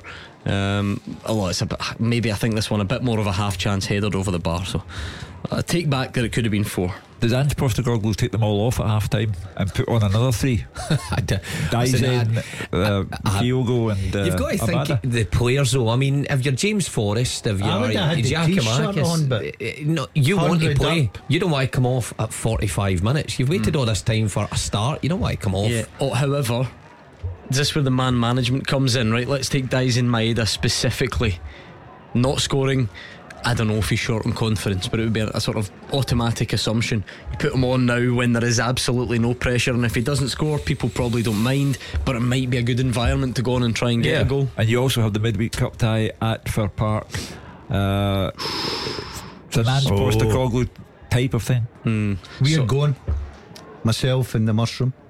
Are you going to? I'll be good. Why don't you try and? Oh, I was going to say it's changed days now, isn't it? Um, because it used to be, remember, that Celtic fans got a bit of that main stand, so you could have sat like each side of the of the stairs. No, well, we're hoping that Mr. Burrows So is listening for a bit So of are, you, are, you, are you going in the away end or is he going in the home end? We're going together. We're going to unite the two Right, teams that together. doesn't answer my question. No, it didn't, he, didn't, he, he didn't even hear you. Depend, Bet you depends where depends where Alan's getting her ticket from. and uh, I see the kickoffs around dinner time. So if there's any, uh, Well, you I've got an idea. Why don't you go up to the flat? Gordon will cook you dinner. Definitely and then not. You can go. He want to park his car at my house, guaranteed. That's the only reason he wants I me to go. think I think we Not could for do. I think there's something in this. I think we'll get the Clyde One cameras along. Be like a come dine with me, come daz with me, Yeah. if you like. Daz. You two Fray Bentos. film the dinner up to the game, get your live reaction as Motherwell's fourth goes in. Yeah, yeah, You know? yeah, sounds good. Apart from the dinner, I You wouldn't wear- trust Would you not? cooking. Would you not eat anything he cooked? Hundred percent I'm not. actually, I'm actually a decent chef.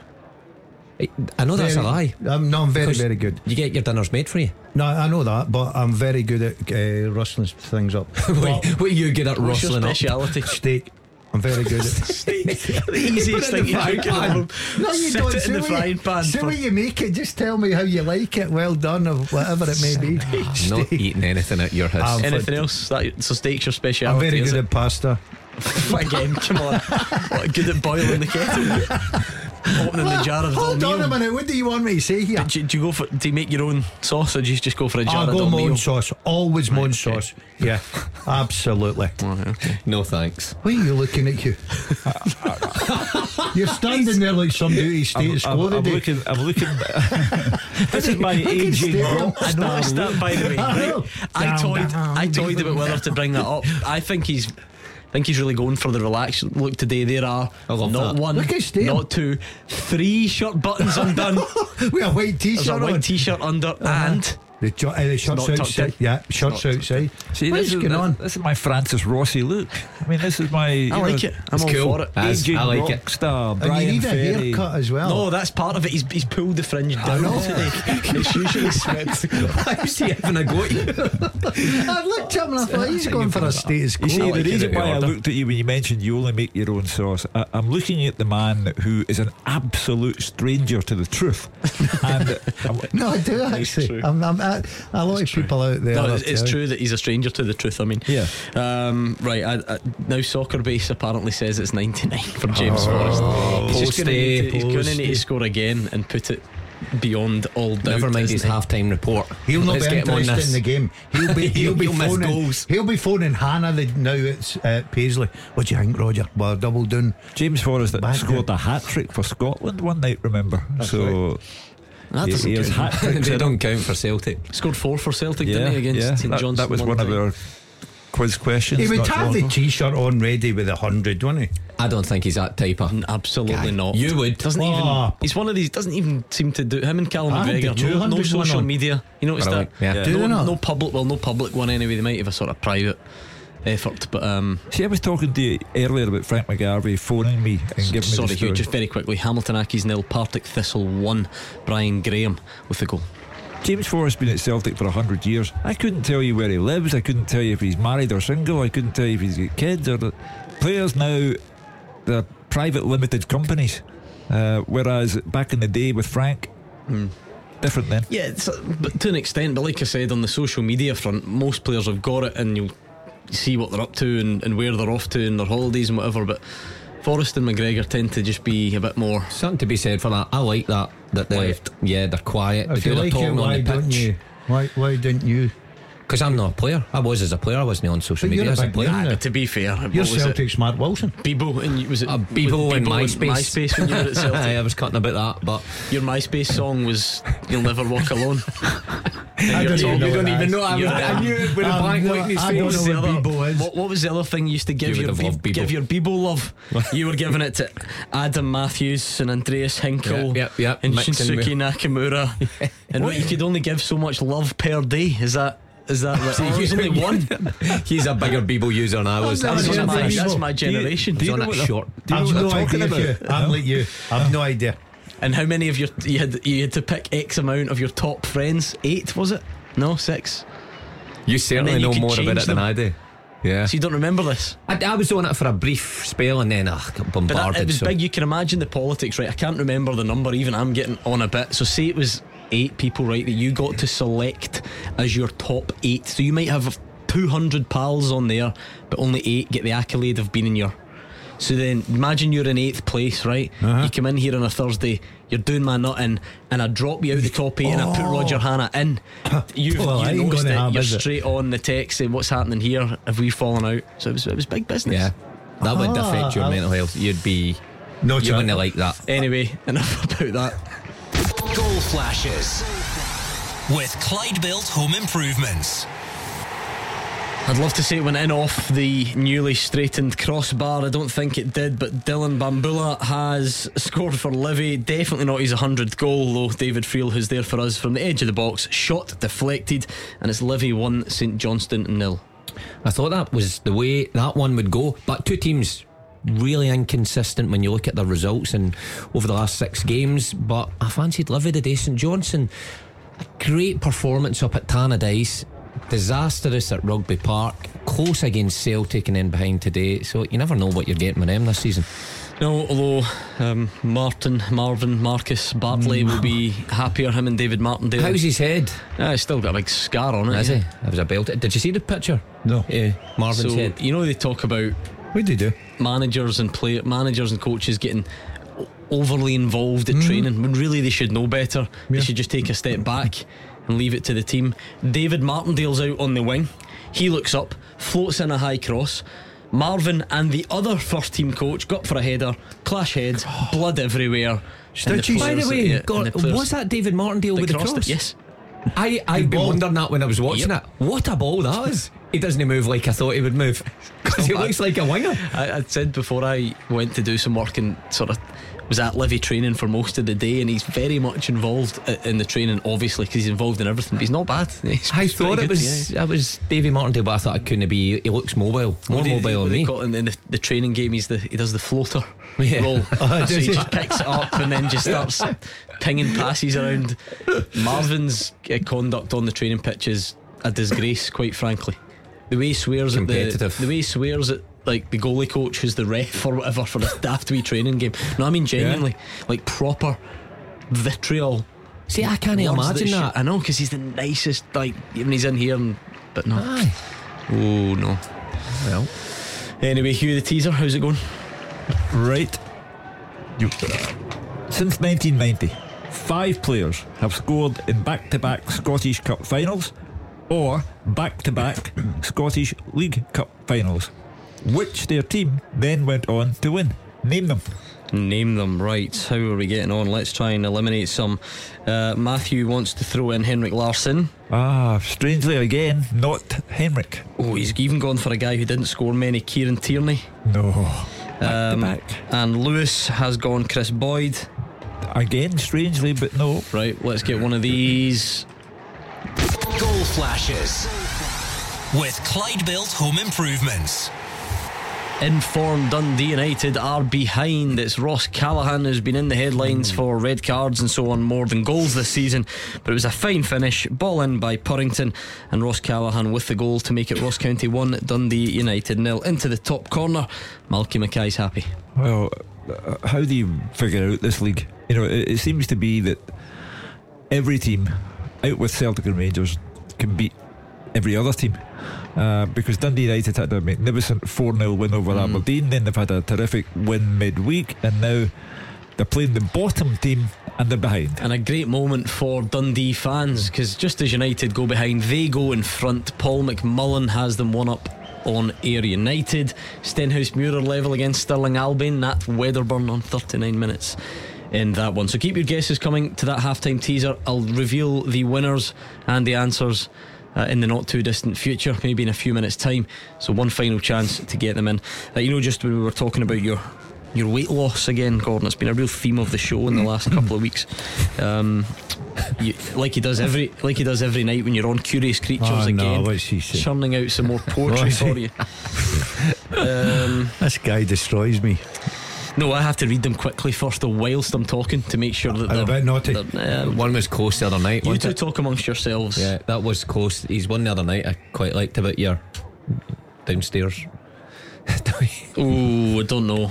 Oh, is that borderline? is it? Nah, it's borderline. But the thing is, creatures knows that when he sends them in. He's not precious. He's not. He's not. Doesn't get angry at me if I if I don't Very read them out. creative, And- But this is where you know. Um, It's a half time one you know when the brilliant are off. moment, right at school. I'm going to. I'm taking you way back, Hugh. You might need to consider yeah. yourself out of this one. I'm looking at you, Mark Wilson, Mm-hmm. where the teacher was off.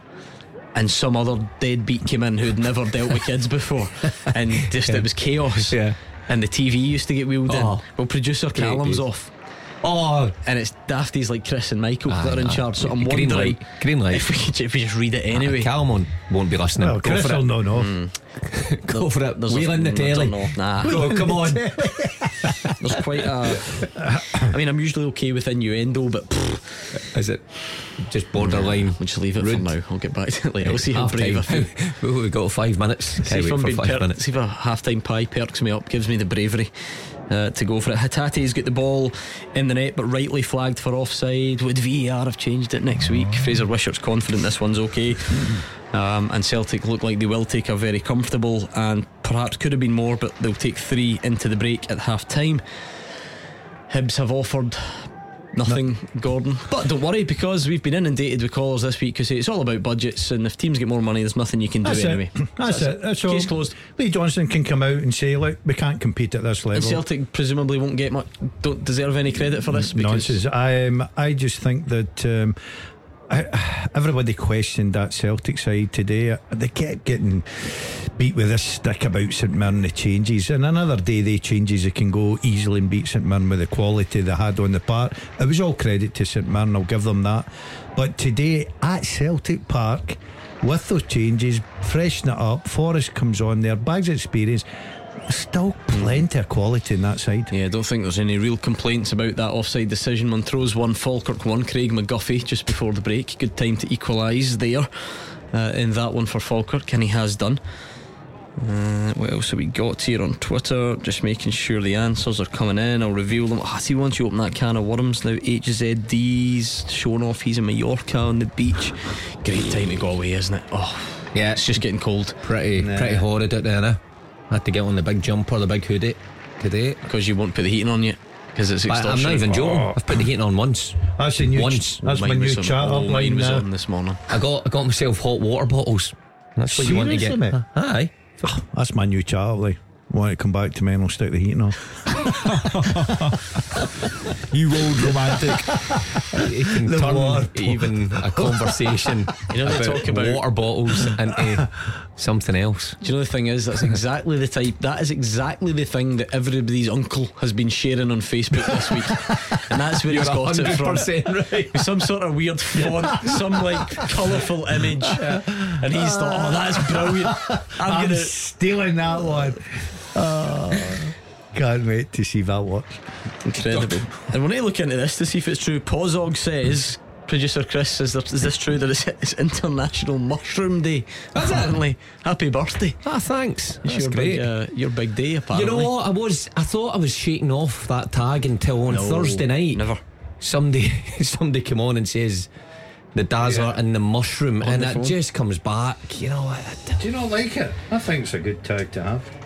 Yeah, it is apparently International Mushroom it? Well, Day. I'm well There you go. chuffed at that. That's. Congratulations. It's almost Uh, that birthday. Ben Armour has been sent off for abusive language apparently just before the break for Forfar. So he's on to the, the early bath, so to speak. And uh, just counting down the minutes really to the end of the half. Celtic 3 up, St Mirren Killie is goalless. Livy 1 up on St Johnstone, Ross County 1 up on Dundee United. Let's round it off, Hugh. Yep. The second half teaser. With the Scottish scottishsun.co.uk slash football. For the best football news and opinion online.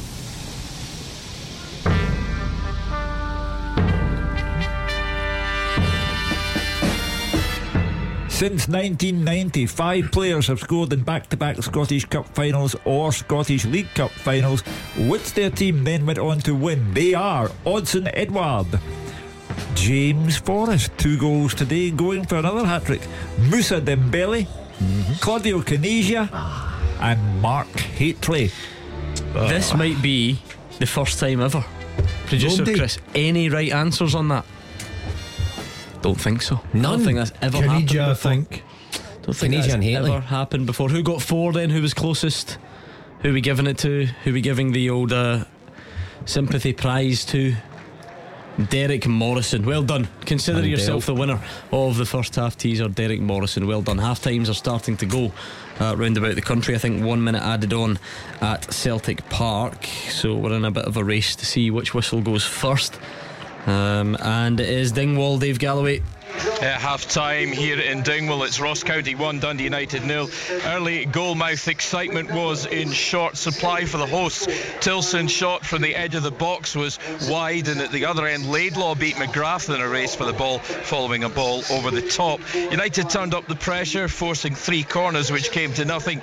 County counter attacked, and Freeman's back pass put Eriksson in trouble, but the visiting keeper managed to clear for a throw in. County's White had a couple of headed efforts from Cancola's cross and Purrington's free kick, which uh, missed the target. Watt then went close for the Tangerines with a header after Freeman's cross, but the deadlock was broken by the Staggies after 39 minutes. Purrington fed Callachan, who found the top corner with a very fine finish indeed. Not a huge amount of power, you could say, caressed the ball into the top corner. A sublime finish there. United uh, came back as half time beckoned. Uh, Middleton charged through on the left hand side, but the keeper blocked it very well indeed for a corner from which he uh, stood up well to Watts' shot from the follow up. So the action hotting up and getting a bit more exciting as the first half has progressed. So that bodes well for the second period. At half time, though, it's Ross County 1, Dundee United nil. I take it back. Gerard Hughes got all the answers right on the first half teaser. Well done to you, Gerard. Great knowledge. It is half time at Celtic Park. Let's speak to Fraser and Gabriel. It's 3 0 Celtic at the interval. James Forrest double takes him to 99 goals for the club, or 100 if you listen to David Friel. Giorgos Giakoumakis has the other one, and the Hoops are on easy street here. It's a bright start from Celtic. A Haksabanovic, most attacking player down the left wing. He made a difference in the ninth minute, cut in from the left, a deep cross to the far post over every Hibs head, and there was James Forrest to volley the ball back across the goal and give the Hoops the perfect start. In the 18th minute, Giorgos Giakoumakis struck a really good ball from overlapping Alexandro Bernabei. A similar goal to last week's winner, actually. Whipped the ball across the ground. Convincing finish side for team by the Greek. In the 24th minute, Celtic pretty much home and hosed. Haksabanovic beats his man again. He smashed the ball across, uh, bounced out to Matt O'Riley, had a bite. The shot was into path of James Forrest, who took one touch and hammered it high at David Marshall. It was a powerful shot, but it should have been a routine save for him. He dropped it, it trickled over the line, and it was three. You've got to say, an absolute howler for the former Scotland keeper. Celtic improved as the half went on and are right in their stride here. Plenty of balls in the box. The front three look really threatening. Uh, a great defensive header from Ryan Porteous stops it being poor. Fraser, it's been the perfect day for Celtic so far, especially James Forrest. Yeah, terrific from James. All the dangers come from the left-hand side, as you were saying. Haksabanovic has been outstanding. Bernabei laid on one goal as well. Had Hatate making the runs in the inside left position. But from a Hibs point of view, far too passive. It's been an absolute stroll for Celtic from the start. Giakoumakis, Forrest, Haksabanovic, outstandanding. The Hibs actually started quite brightly. First few minutes, they had a few promising attacks. It looks as if they were going to be positive. But since the first goal, it's been an absolute stroll. Celtic just on absolute easy street. And the test for, for them will be can they just keep going in the second half because Hibs have offered, offered absolutely nothing. Yeah, that's the question for Celtic. You know, Ange Postecoglou's motto, we never stop. They'll be going for goals in the second half. And the question is, can Forrest get goal number 100? Half time here at Celtic Park, 3 0. It's also half time in Paisley, Roger Hannah. Or at least I thought it was. Let's go to Livingston, David Friel.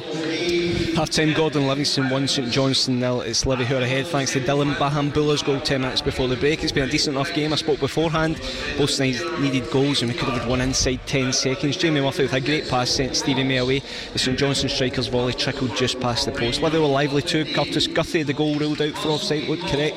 But it was St Johnstone who then came close twice in 8 minutes.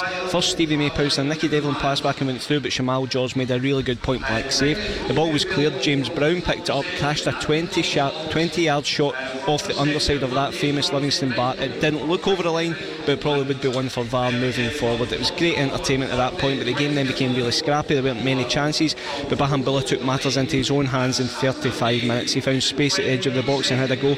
The shot took a wicked deflection, I think, off Andy Considine and left Remy Matthews wrong footed. It's probably harsh on St Johnstone, but Livy half finished the first half strong and now a lead to hold on to. Half time, Livingston 1, St Johnstone nil. Okay, what about Dingwall then for Ross County Dundee United with Dave Galloway? You've actually been to me. Oh, for goodness sake, Dave, so I have. I'm trying to cope with all these technical difficulties uh, at Paisley. Dave's raging because he's trying to get back to his second wimpy uh, of the afternoon. I don't think, Roger Hannah, have we got you yet? Nah, I'll tell you what, I'll give him some time to put his new batteries in and we'll get Roger Hannah and a full roundup of the halftime scores next. The fastest goals, the experts' opinions. This is Clyde One Super Scoreboard.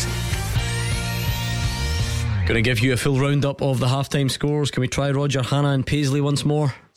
Yeah, I think that dodgy technology, Gordon, spared you from the shortest and bleakest half-time report of the day because, unfortunately, it's St Mirren nil, Kilmarnock nil at half-time. Killie started quite brightly. Ash Taylor headed over after four minutes and he really should have hit the target. And then Ryan Alebiosu, he flashed a left foot shot wide of the far post from an angle on the right. But St Mirren slowly but surely come into this game. It took them 34 minutes to really test the Killie goalkeeper, Zach Hemming. A fierce drive from Ryan Strain that the goalie had to push over the top. Hemming then punched away a cross from Marcus Fraser as the, the St Mirren front two threading and St Mirren beginning to get a bit of joy down their right hand side. Another cross from Strain, Main heading it down, and Jonah Ayunga sclaffed a shot and he really should have tested Hemming. St Mirren quick in the press, snapping into tackles later in this first half. They sniff a chance to go third tonight with Hibs losing at Celtic Park, and then stoppage time at the end of the first half. The best chance of the first half, delivery from the left, a flying diving header from Curtis Main on the six yard line. It just went inches beyond the far post. Stephen Robinson will be desperate to maintain the momentum in the second half, but he needs needs a goal. St Mirren nil, Kilmarnock nil.